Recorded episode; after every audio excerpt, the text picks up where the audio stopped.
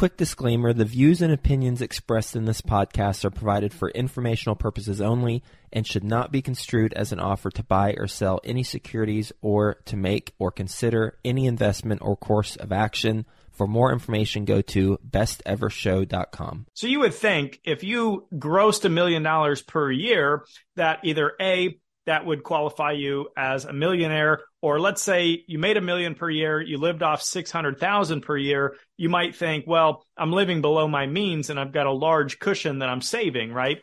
But that's rarely the case, and I want to show you why that is. Welcome to the Best Ever Show, the world's longest running daily commercial real estate podcast. Our hosts interview commercial real estate experts every day to get you the best advice ever with none of the fluffy stuff. Welcome back, best ever listeners, to another episode of Passive Investor Tips. I'm your host, Travis Watts. In today's episode, we're talking about the five types of millionaires. Disclaimers as always, never financial advice, not telling you or anyone what to do. Please seek licensed advice. These episodes are informational and educational purposes only. So with all of that top of mind, the first thing I just want to say real quick is that the idea or the perception of a millionaire, what that means, who that is, is widely misunderstood in our culture. So that's why I wanted to create this episode, share with you these five types so that we can better identify which category you either fit into or resonate best with. So with that, let's go ahead and get started. All right. So the first type of investor is the person who makes $1 million per year. And some people would use this definition as the definition of who is a millionaire. So you would think if you grossed a million dollars per year, that either A, that would qualify you as a millionaire, or let's say you made a million per year, you lived off 600,000 per year, you might think, well, I'm living below my means and I've got a large cushion that I'm saving, right? But that's rarely the case. And I want to show you why that is how in many cases making a million per year spending 600,000 per year would leave you with zero dollars at the end of the year. And in some cases, in some states, you may be underwater and still owing more taxes. So let's say you're a high income earner, you're living in Boston, Massachusetts, and the only reason I use Massachusetts as my example is because they have a 5% state income tax, a nice round number. So I'm going to pull this up on the screen for you. I'm using smartasset.com. They've got a fun little calculator here where you can plug in your income and where you live and it will give you a breakdown based on the 2022 tax brackets. All right. So as you can see here on your screen, I've taken the household income and I've put $1 million in that field. I've put Boston, Massachusetts as the location. And I'm going to go with a single filer just for simple example purposes here. So as you can see between the state tax, the FICA tax, the federal tax, someone in this situation could pay nearly 40% of their income in tax. Now, obviously, each person's tax scenario is going to be different, but I wanted to show you a hypothetical example of how this works. So the question I have for you in regard to somebody that falls into this category is just because you make a million dollars per year, does that qualify you as a millionaire? What are your thoughts? And in my opinion, what I always like to say is it doesn't matter what you make, it matters what you keep, which is what leads us to number two. All right. The second type of investor is someone who saves a million dollars. A lot of people attribute this as more of kind of the net worth calculation. Do you have $1 million in net profits saved away? So you could attribute this to somebody who has a working career. Let's say they make $100,000 per year. For example purposes, we'll say each year they pay $30,000 in taxes and they live below their means. They live very frugally and modest. Let's say they only spend $40,000 per year on living, which means they could potentially save or pocket $30,000 per year. Take 100,000 minus 30 in taxes minus 40 in living expenses leaves you with 30,000 per year. So while this may be possible for somebody to do, the reality is this takes an awful long time. In fact, it takes over 33 years if all you did was save your money.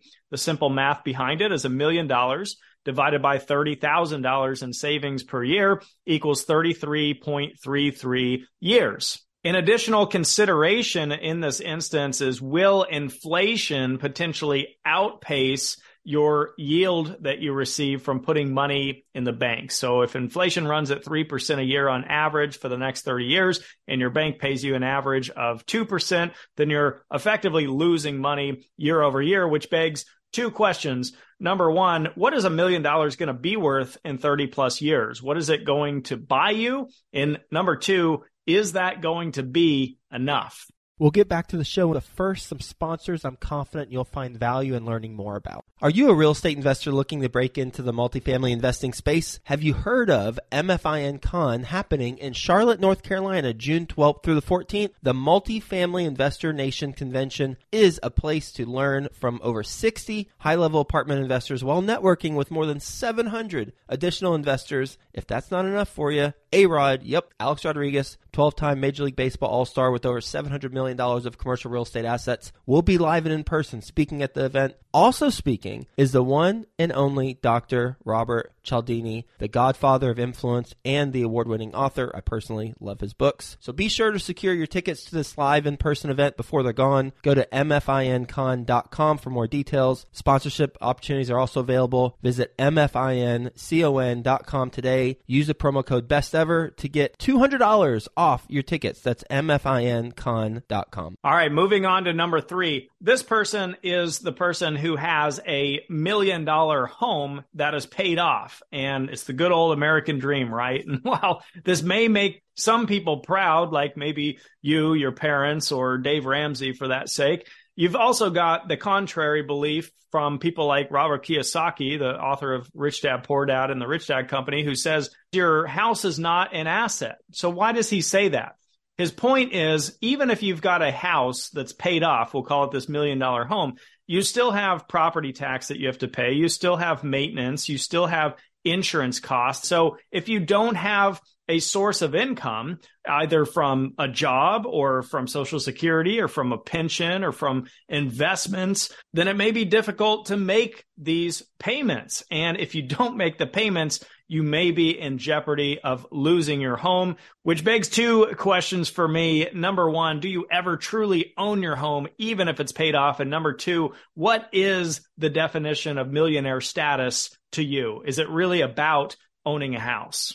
And number four is the millionaire who invests in growth in equity investments. And what I mean by that is buy low, sell high stuff. This is the person who buys a stock at $10 per share in hopes that it goes to $15 per share. And if and when that happens, they sell. And so they have a capital gain, or that's what's considered the equity. You could look at a real estate example, somebody who flips a house, they bought it for $200,000 and then they flip it and they sell it for $300,000. So that's the equity potential that they would have. But to me, and there, again, there's nothing wrong with this strategy. I've certainly used this early on in my investing days, but it poses the question, are you really financially free if you have to continue working for the income? In other words, if you stop being active, if you stop analyzing the stock market or flipping the houses or doing the work, then oftentimes these gains or these profits just vanish, go away, or get significantly reduced. And number five is the millionaire who invests in passive income producing investments or assets, if you will. So this really has little to nothing to do with buy low, sell high, although that could be part of the strategy or maybe the icing on the cake, but we're talking about making investments that pay you out on a monthly or a quarterly basis, either cash flow, interest, dividends, royalties, you name it.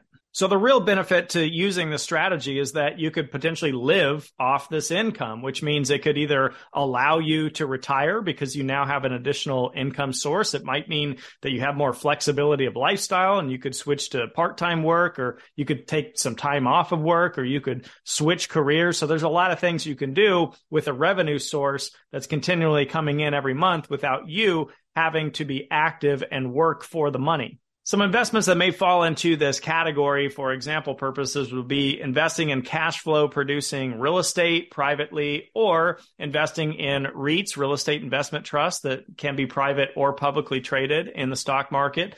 Additionally, bonds, CDs, money market accounts, annuities, tax liens, notes, private equity investments, producing oil and gas investments, dividend paying stocks. These are just a few examples of income producing investments. So no matter what type of millionaire category you currently fall into or what you're aspiring to become, I think it's really important to know the difference between these five types of millionaires. This has been a very eye opening discovery for me over the years, and I hope it helps clarify your investing and wealth building approach. So with that top of mind, the question I'll leave you with here for the week is what type of millionaire are you or do you desire to become?